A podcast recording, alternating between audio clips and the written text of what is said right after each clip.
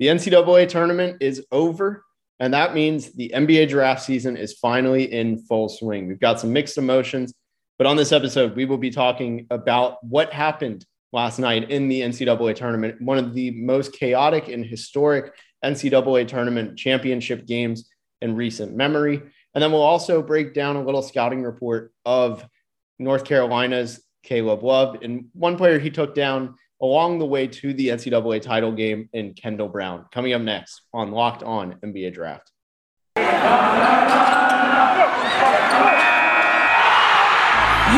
Locked On NBA Draft, your daily podcast on the NBA Draft, part of the Locked On Podcast Network, your team every day.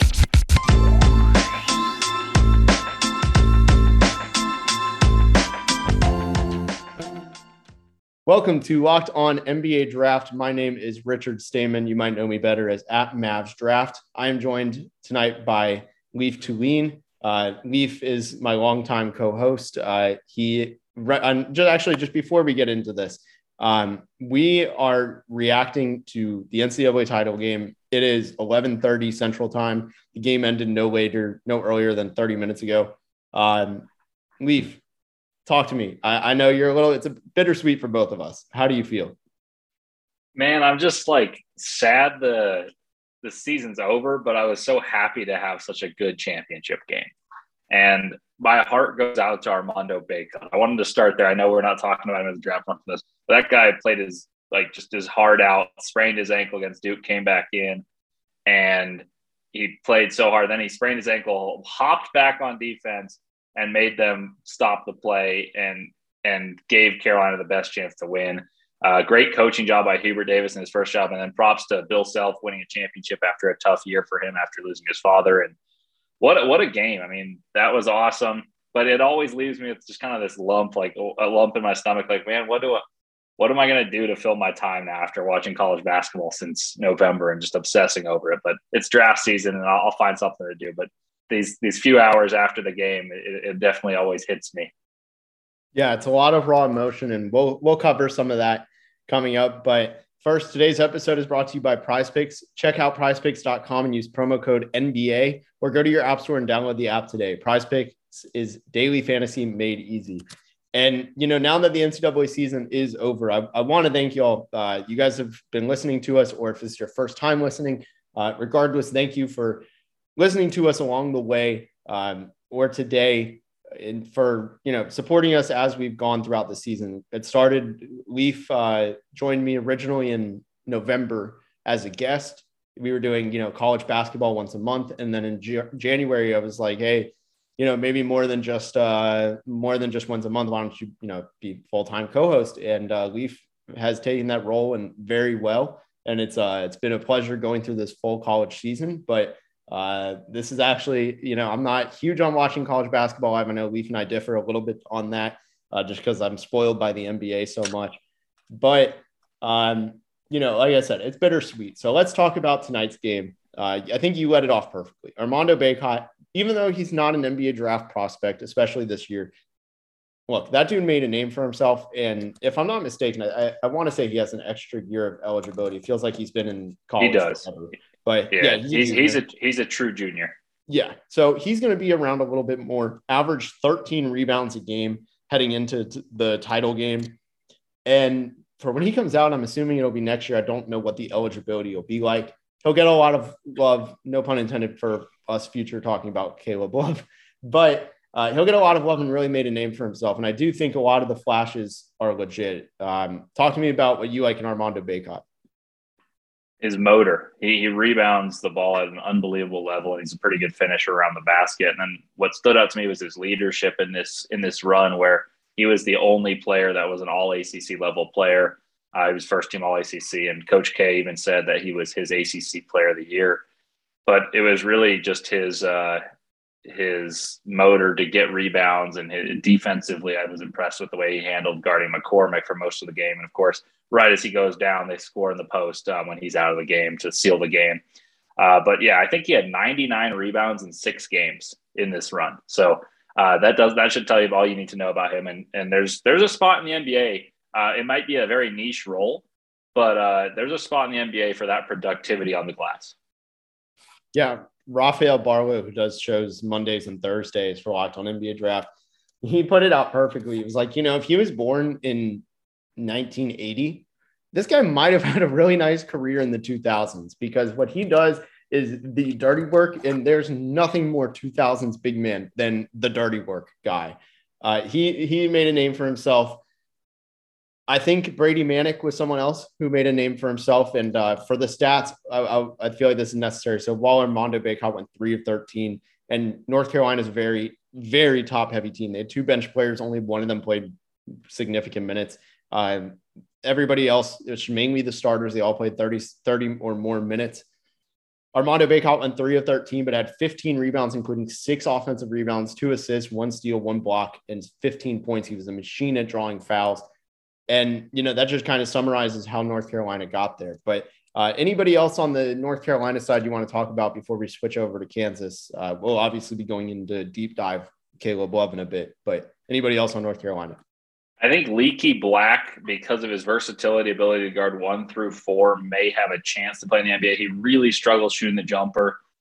He's made 17 threes all season, including the postseason, and they played roughly 35 games. So he's not a prolific shooter, and that's like the swing skill. If he can get that going to a modest, even respectable percentage, he's got a future in the NBA. I think he's a summer league guy that may work his way into having a chance at the league, just purely off of defensive ability and switchability.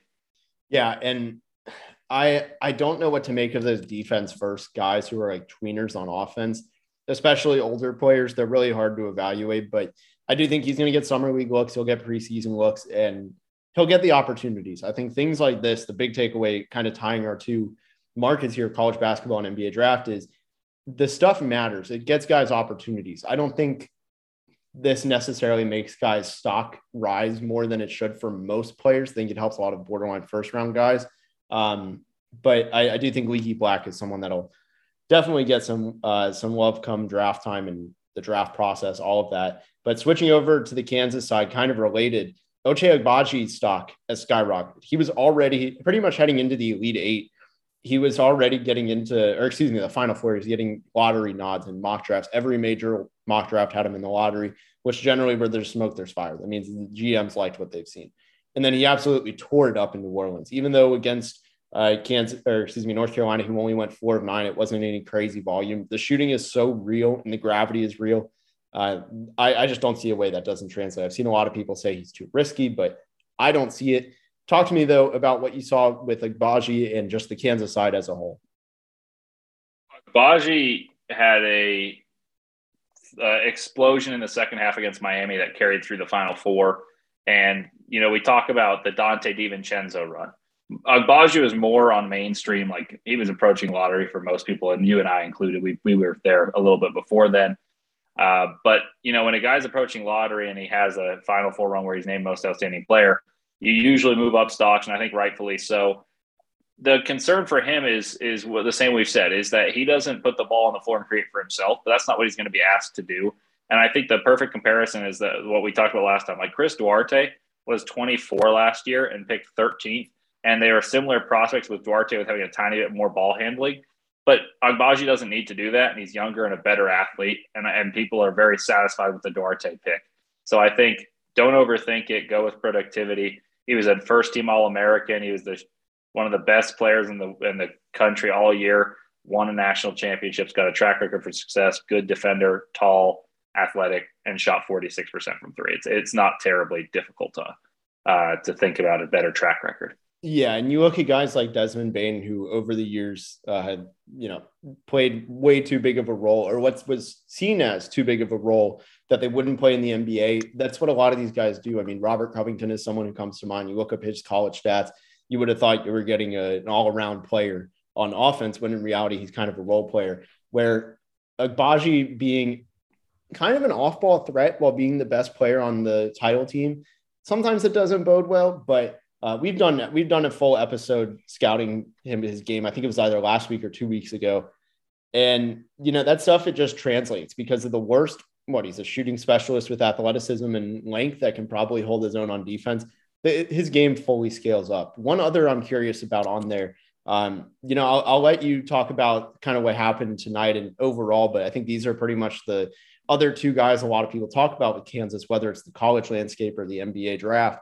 And that's Christian Braun. He's more seen in the NBA draft landscape. And David McCormack, who has had a super career at Kansas.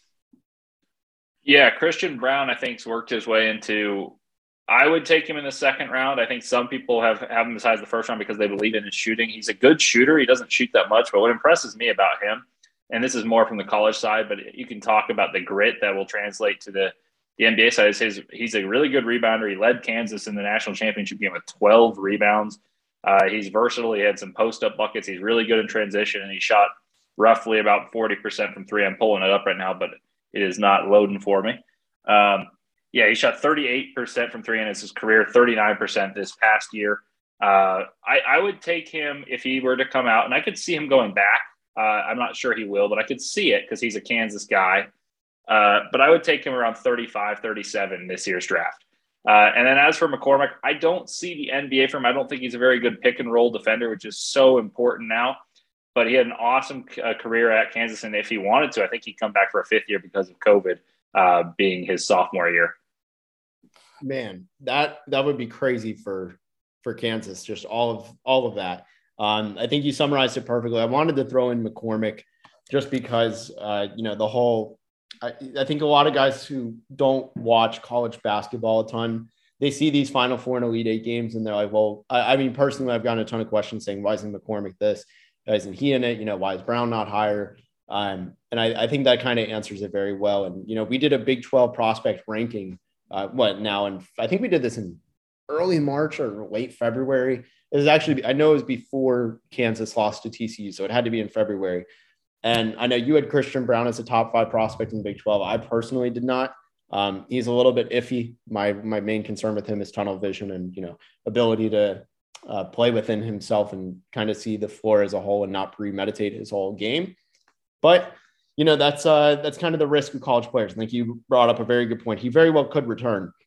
They have a really strong freshman class coming in. He could be the leader and kind of maybe follow suit of Ochai Agbaji. Maybe he sees him and goes, hey, I can do that next year too and help Kansas get back to the Final Four or whatever it is. I think it's a very real possibility. But that was pretty much our recap on the NCAA tournament finale.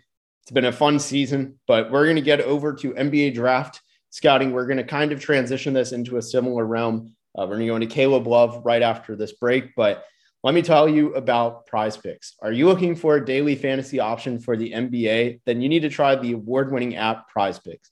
Prize Picks is daily fantasy made easy. I love this, and we know you will too.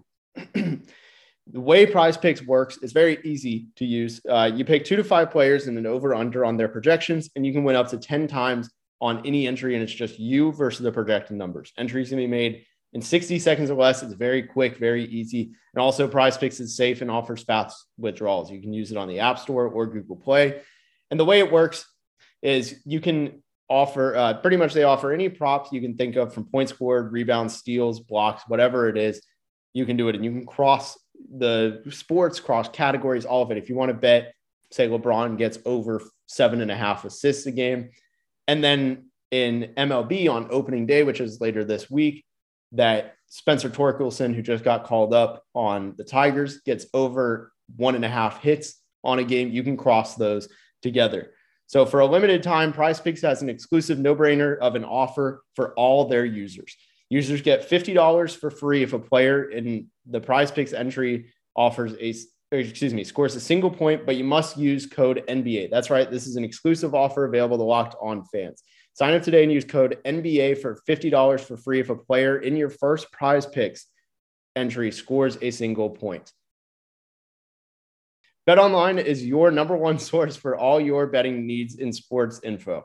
Find all the latest sports developments, including this week's Masters and opening week for MLB. BetOnline is your continued source for all your sporting wagering information, including live betting, esports scores, and also they have Vegas casino games. Head to the website today or use your mobile device to learn more about the trends in action. If you're trying to bet on any of, for example, if you're a bold man, I know today the Blazers and Thunder play each other, the absolute tankathon. if you're trying to bet on that, BetOnline has you covered, or you could also do any of the games that actually matter to the NBA playoffs, such as Lakers, Suns, or again, I'm an MLB guy, so I'm going to keep throwing it out, but also potentially MLB opening day. BetOnline, where the game starts. So back on Locked On NBA Draft, we just recapped the NCAA tournament and the finale of what we saw in the rises and falls. And I feel like there's nobody better to do a scouting report for right after the tournament than Caleb Love. He was the first one who came to mind. He's been a hot topic on draft Twitter and honestly Twitter of any basketball fans. I think college fans have been asking, NBA fans have been asking, NBA draft people have been second guessing themselves. So let's talk about Caleb Love. He's a 6'4 guard, 195 pounds. He's from St. Louis, former top 15 recruit in 2020. As a sophomore, this is entering the title game because, again, we're recording this right after. Basketball Reference hasn't updated. Averaged 16 points per game, 3.6 assists, 1 steal, 3.4 rebounds, and that was on 38% shooting, 37% from three, and 86% from the line. And actually, I saw a very interesting stat, and I'm trying to pull it up here as I am talking, but Jonathan Giovanni posted this. Caleb Love shot 38% from two this season. College players drafted after shooting 39% from two or lower. And apologies if you hear this, there's a very loud storm behind me. Isaiah Whitehead, Malachi Richardson, Brandon Boston Jr. last year, Josh Selby, and Andrew Harrison. Will Caleb Love join this list? Leif, first, I'd love to hear your answer to that. Will Caleb Love join that list? And then tell me about what you like about Caleb Love. Let's start on the positives with him. Interesting list right there. I think he will join this list, is that he will get drafted. I will say that I think Brandon Boston's actually good. So I think the point of that list is that those players had careers that you wouldn't necessarily call fruitful. But I actually think Brandon Boston will be the exception to that. But I do think Caleb Love will be in that list in the what the purpose of was it. But what I will say about Caleb Love, positive, is he can shoot the ball. Like a lot of his shots, like he shot 38% from three, and his shots aren't like catch and shoot. Like Agbaji gets a ton of shots, and he's a better shooter, but his shots are easier than Love's. So Love's 38% is not quite alike to Agbaji's 46%. Love off the dribble is a very good shooter. He's a good finisher. I was very impressed with the way he finished against Mark Williams of Duke in the semifinal. He has the capacity to take over a game like he did in the semifinal, as well as the Sweet 16 against UCLA.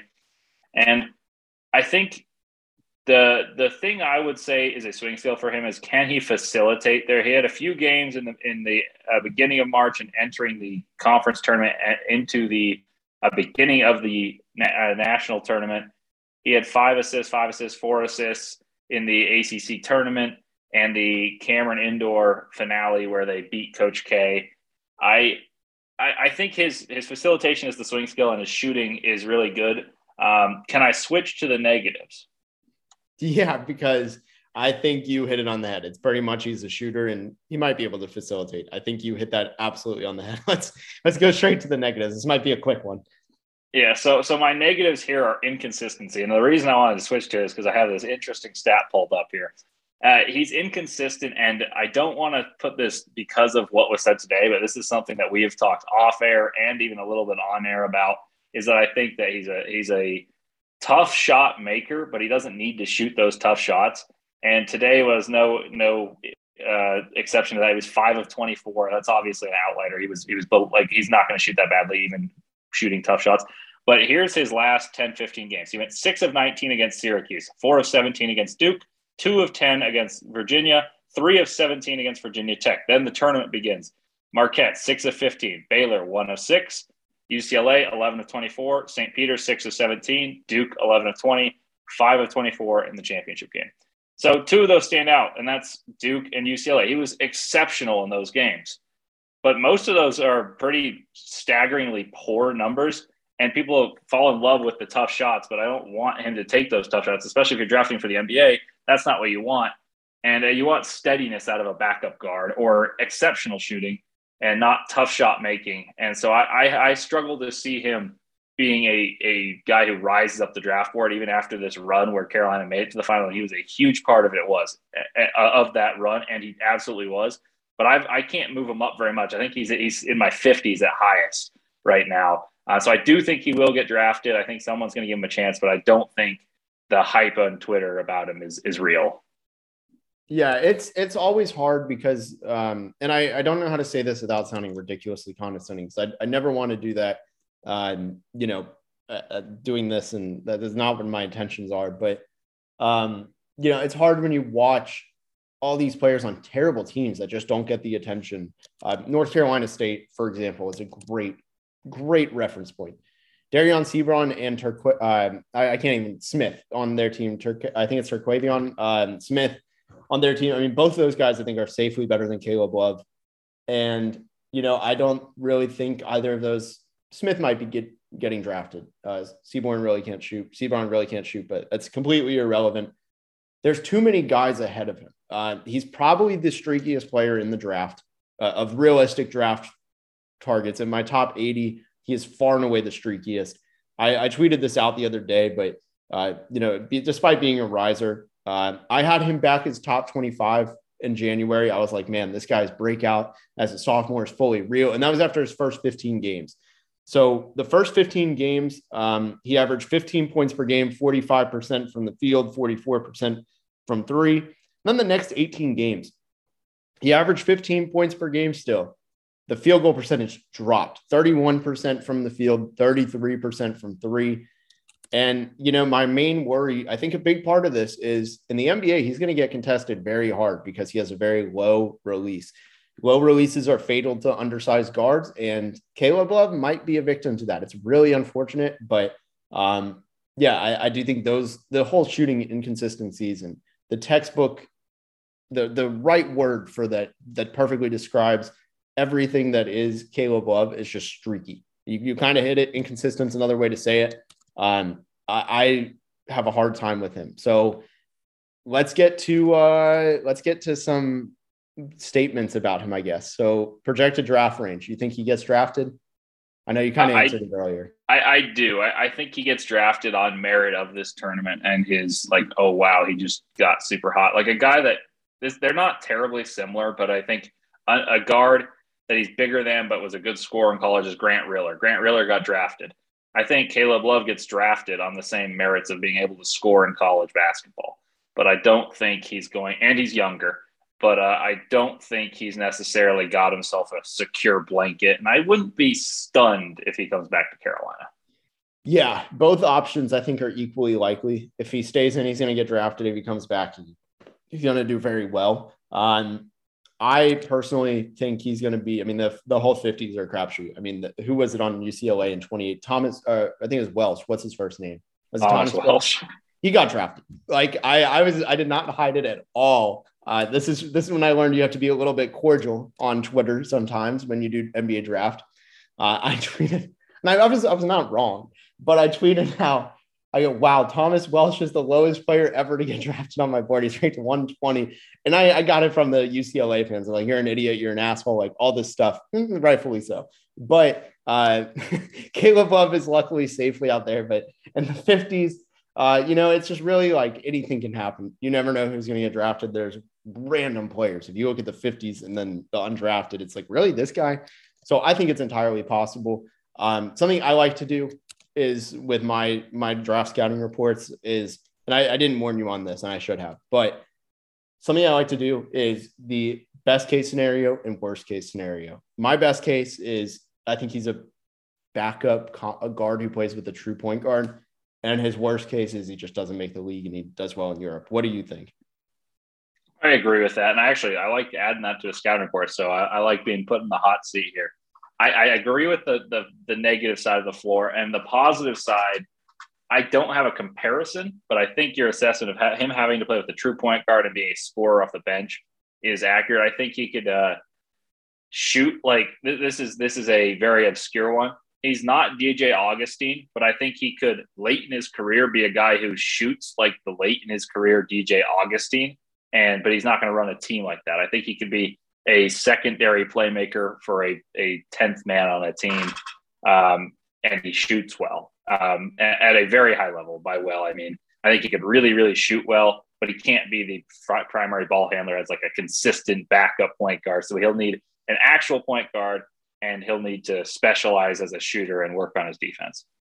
Yeah, you're preaching to the choir here. I actually like that a lot. If you just made D.J. Augustin less of a playmaker, I have a lot of Magic fans I know that love listening to this. So, that's Magic legend D.J. Augustin that you brought up. I don't disagree at all. My best case, I think I pretty much, I actually did say it. So that was pretty much all we got on Caleb Love, though. I hope that this was an informative kind of objective evaluation. I think neither of us really have an agenda we're trying to fulfill. I've been on both ends.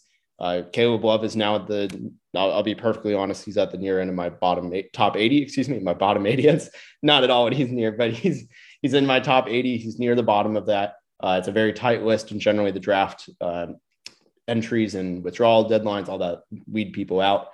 But I've seen him, I've had him in my top 32. So, I mean, I think both of us have been pretty objective with this one. Hope you'll like it. Leif, you have anything else on Caleb Love? Nothing more on Caleb Love, but there is a prospect that you and I've talked about before the season, before we even met on here, that we bonded over on Twitter, and we're excited to give our scouting report on. But before we get to that, let me tell you about Rock Auto. This episode is brought to you by Rock Auto. With the ever-increasing numbers and makes and models, it's now impossible for you to locate your chain auto parts store to stock all the parts you need. Why endure often pointless and seemingly intimidating questioning? Is your Odyssey an LX or an EX? And wait while the person behind the counter orders the parts on their computer, choosing the only brand their warehouse happens to carry. You have computers with access to rockauto.com at home and in your pocket. And here's why you should use Rock Auto. You'll save time and money. And why choose to spend 30%, 50%, even 100% more for the same parts from a chain store or car dealership? For example, Honda Odyssey fuel pumps are $353 from the chain store and only $216 from Rock Auto. And they have everything you could need: brake parts, tail lamps, motor oil, and even new carpet. Go to their easy-to-use website today and find the solution to your auto part needs. Go to rockauto.com right now and see all the parts available for your car or truck. Right, Locked On, LOCKED, space ON, and their How Did You Hear About Us box, so they know we sent you. Amazing selection, reliably low prices, all the parts your car will ever need. rockauto.com. And we are back. So we just did the Caleb Love scouting report. We're going to move on to the opposite end kind of out of our big board ranking and generally where these guys are seen. So we went to a guy that was fringe second round draftable. We're going to go to a guy who I think both of us still have in our top 20. And generally at worst, you're not going to see him slip past 25. He had a little bit cold ending of the season, but that is Baylor's Kendall Brown. He was also a top 15 recruit in this last year's recruiting class. He broke out at Baylor, I think, the first half of the season, if you watched him. And if you listen to our podcast, if you go back and, you're wanting to listen to any episodes of when we started and, wanting to hear a fresh perspective, a little bit overreactions and to some extent, but kind of natural. Kendall Brown absolutely destroyed non-conference play. He was shooting 70-something% at the beginning of December, or actually even at the beginning of January, he was still in the 70s. So for the year, the 6'8", 205 Kendall Brown averaged 9.7 points per game, 5 rebounds a game, 2 assists per game, 1 steal, a little bit under half a block a game. And that was, and also only 1.7 turnovers per game. And that was on 58% shooting, shot 34% from three, 69% from the free throw line, which is nice. Let's talk about the pros, and I think we'll get a little bit longer of a list than Caleb Love. And I'm sorry, Leif is laughing at my nice comment, which I had to sneak in, but I think we'll get a lot longer of pros for Kendall Brown than Caleb Love. Yeah, I think Kendall Brown, the pros start with his athleticism, and that's not a terribly observant thing to say. But it's for those of you who haven't watched a lot of him, this guy is 6'8", 205, 210, and he's got like jetpacks attached to his leg. He jumps out of the gym. He's exceptionally active, both on defense and off the ball. He's a great cutter. He's very aware of where he is. And I think he's a sneaky good finisher as well. He finishes with two hands at the rim, dunking the ball or putting the ball off the glass, absorbing contact. And the question is, can he shoot at an NBA level? His shot is not mechanically gorgeous, but it's acceptable. And I think there's a lot of growth for him to make. And, you know, a couple of years ago, Isaac Okoro went number 5 in the draft. Isaac Okoro was a 6'6", 225, really good defender. Kendall Brown is bigger, faster, and he's just got more length. And I think he can guard more positions by virtue of his height. And I think if a guy like Okoro can go 5 and no one's going to have a qualm about that pick, I think that speaks to what Kendall Brown can be. And I think he's safely in my lottery still. Yep, dude, right there with you. I'll kind of lead off where you left off. I have Kendall Brown still pretty high. I've got him number 12, and I don't think there's any question about that. I just posted my scouting report on Kendall Brown, and one of the names I used was Isaac Okoro. I'll get to some other names in a bit, but you said it perfectly. The first note I have is he's an effortless athlete. The way he finishes at the rim, especially off those cuts, which he is absolutely elite at. He is the number 1 cutter in the draft. There's no question about it. I've never... Last week, I took a deep dive into his cuts. I was watching games, just watching how he cuts, even the ones he didn't get shots on. You look at, he reads the plays so beautifully. It is such an incredible basketball mind on display. And it's something that I feel like we don't get to see very often in college. It's just, he knows this guy's doing this dribble. Now I have to go. And that adapts. He adapts to any level. That translates. It scales up. It 100% is something that'll happen, in the same thing in the NBA. He obviously has a high motor as well, because the defense checks out. You can watch him in the NCAA tournament. It's a shame we only had to see 2 games of him, but the Norfolk State game, for example, they could have let up. It was a 16 seed. They were blowing him out. Dude just doesn't stop. And even the same thing, even in games they're down big. I want to say it was the Kansas game. Correct me if I'm wrong. That's where they kind of lost big, right? Even then, he was still trying his best on defense, putting his all. And, I just feel like he's pretty special in that way, just the athleticism, basketball IQ. And then on defense, again, he just checks every box. And I think the most underrated thing before we go into the cons for him is he can pass with both hands. He's had some really special, lofty, left-handed passes.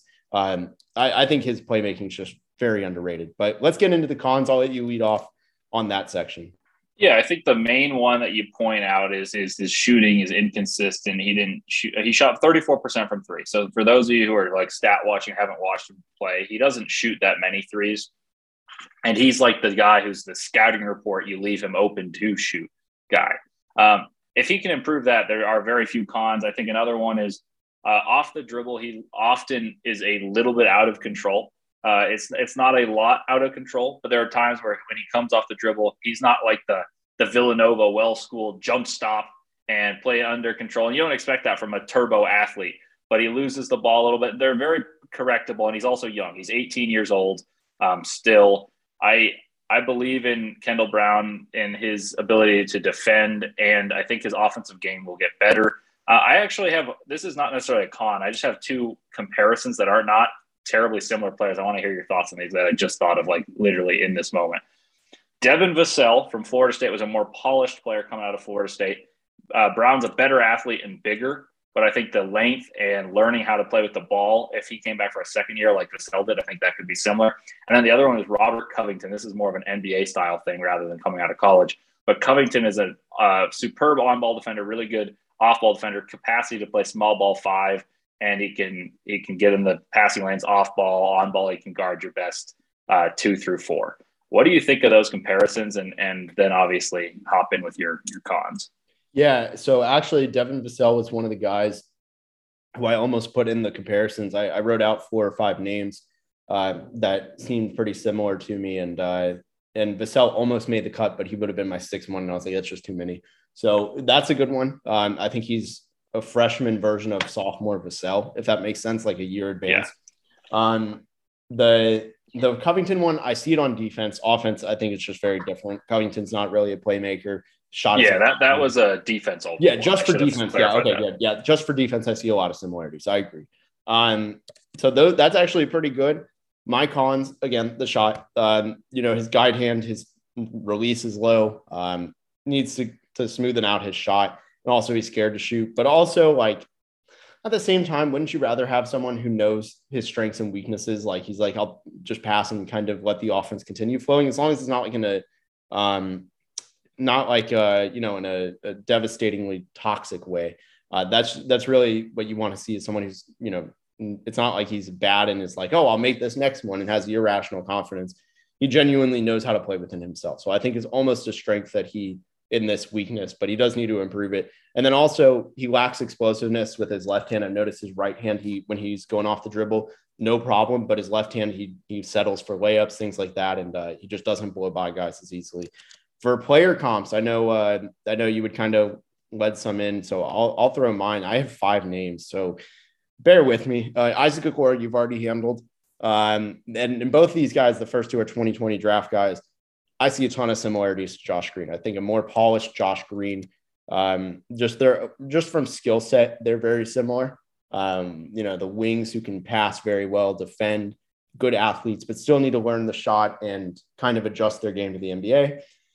Also, taller Ruben Patterson, if you remember him from back in the day, I from my limited remembering and also just stat search, that's like the absolute worst case scenario. But Ruben Patterson wasn't a terrible player, just didn't last long.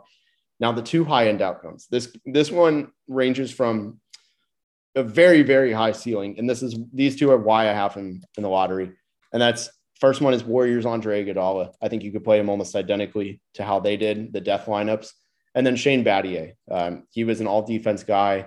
I'm just very big on those two. I think those are his ceiling outcomes. What do you think of those? There's a lot of them. I like the high end. The Iggy one, I'm not sure he'll have the offensive game Iggy developed in like early Iggy, but because you specified it was Warriors Iggy, I really like that. I think the fact that he can knock down open threes, and he can hit those threes eventually in his career. I buy his work ethic. I buy that he'll become a better shooter. So I like that he specified that it's Warriors Iggy rather than the one who created for himself a lot in Philly and Denver. And then I'd have to think a little bit more on the other high end, but I like the Iggy one. And I think the Josh Green one you put in there was a really interesting one because I see the similarities. I think Brown's got a higher ceiling by a decent margin than Green, just because he's bigger and even a better athlete.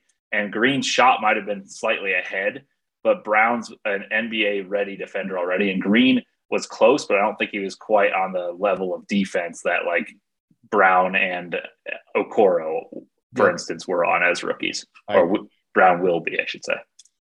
Yeah, I completely agree.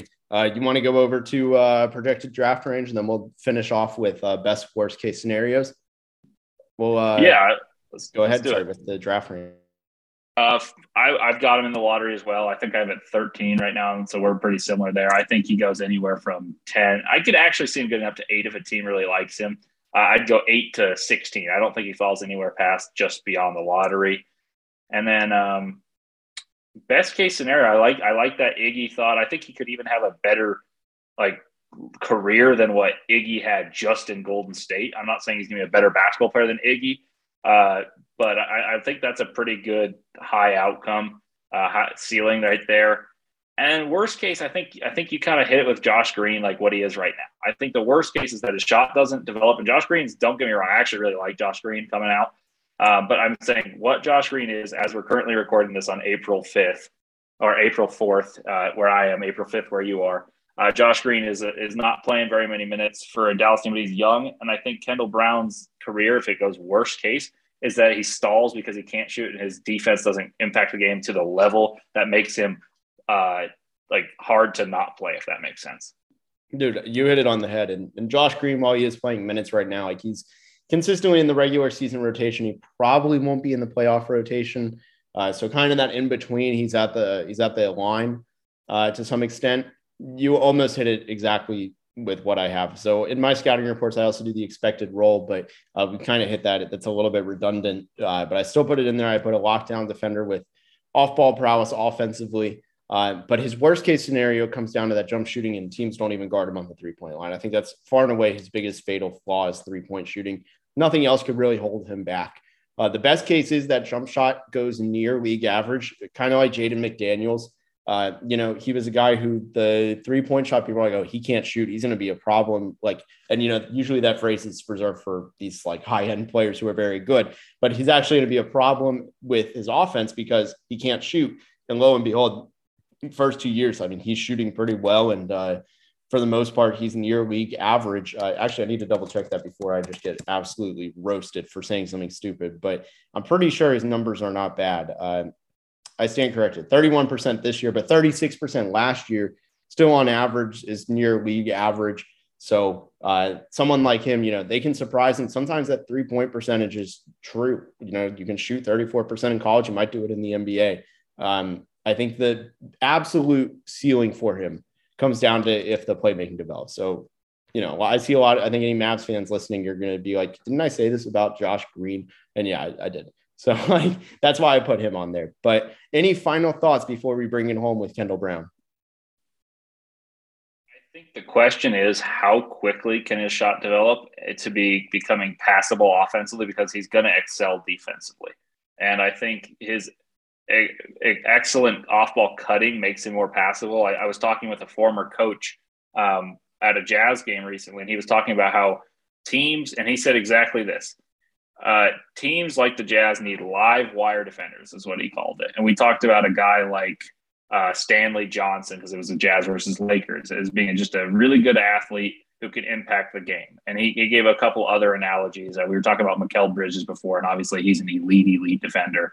And I'm not necessarily expecting that, but those with live wire athletic ability can make a way on a roster. And if they're not good offensively, I think Brown has a chance to be good offensively. You don't have to put him in the strong side corner. You can put him in the weak side corner and have him play the dunker spot, be an off ball cutter, and run your actions the other way. And they'll be less of a deterrent on offense than they will be a plus on defense, and maybe even be passable offensively. And if you're passable offensively and excellent defensively, that's worth more than being excellent offensively and passable defensively to teams that don't make you your focal point as an offensive star. Yeah, and especially in this draft, I think it's a generally weak draft class. Kendall Brown in the lottery seems just as safe of a pick as there really ever has been. You know, someone like him, I just think title teams need him. And there's a lot of good teams that are ending up in the lottery this year. I mean, the Pelicans, for example, I mean, they're in a play-in position and they're probably going to be in the lottery. And we've seen his draft stock go from 10. I've seen it as high as that in the top 10 to down to recent mock drafts to put him in the 20s. So if you put him, for example, Milwaukee is the 23rd pick, you put him in Milwaukee, good game, everybody else. Like, that's a steal. So I wouldn't, if you're a fan of a playoff team and, you know, one of the top 3 or 4 seeds in the conference, probably don't want him slipping that far. There's a lot of good fits for him. I think almost every single team can use him. Kendall Brown is one of the most exciting players, but that wraps up this episode of Locked On NBA Draft. We recapped Kendall Brown, Caleb Love, and then also as a whole recapped the NCAA tournament finale right after it ended. We're still just over an hour after the final buzzer. Absolutely crazy game. If you didn't catch it, the highlights will do it justice. Just a wonderful game, and also watch the one shining moment. I know Leif has high reviews for that, but thank you again for making us your first listen. For your second listen, go ahead and listen to Locked On NBA, where local experts talk about the night in the NBA. Obviously, no games last night, but they still will preview the games coming up and whatnot in the general NBA landscape, all under 30 minutes. Thank you so much, and talk to you next week.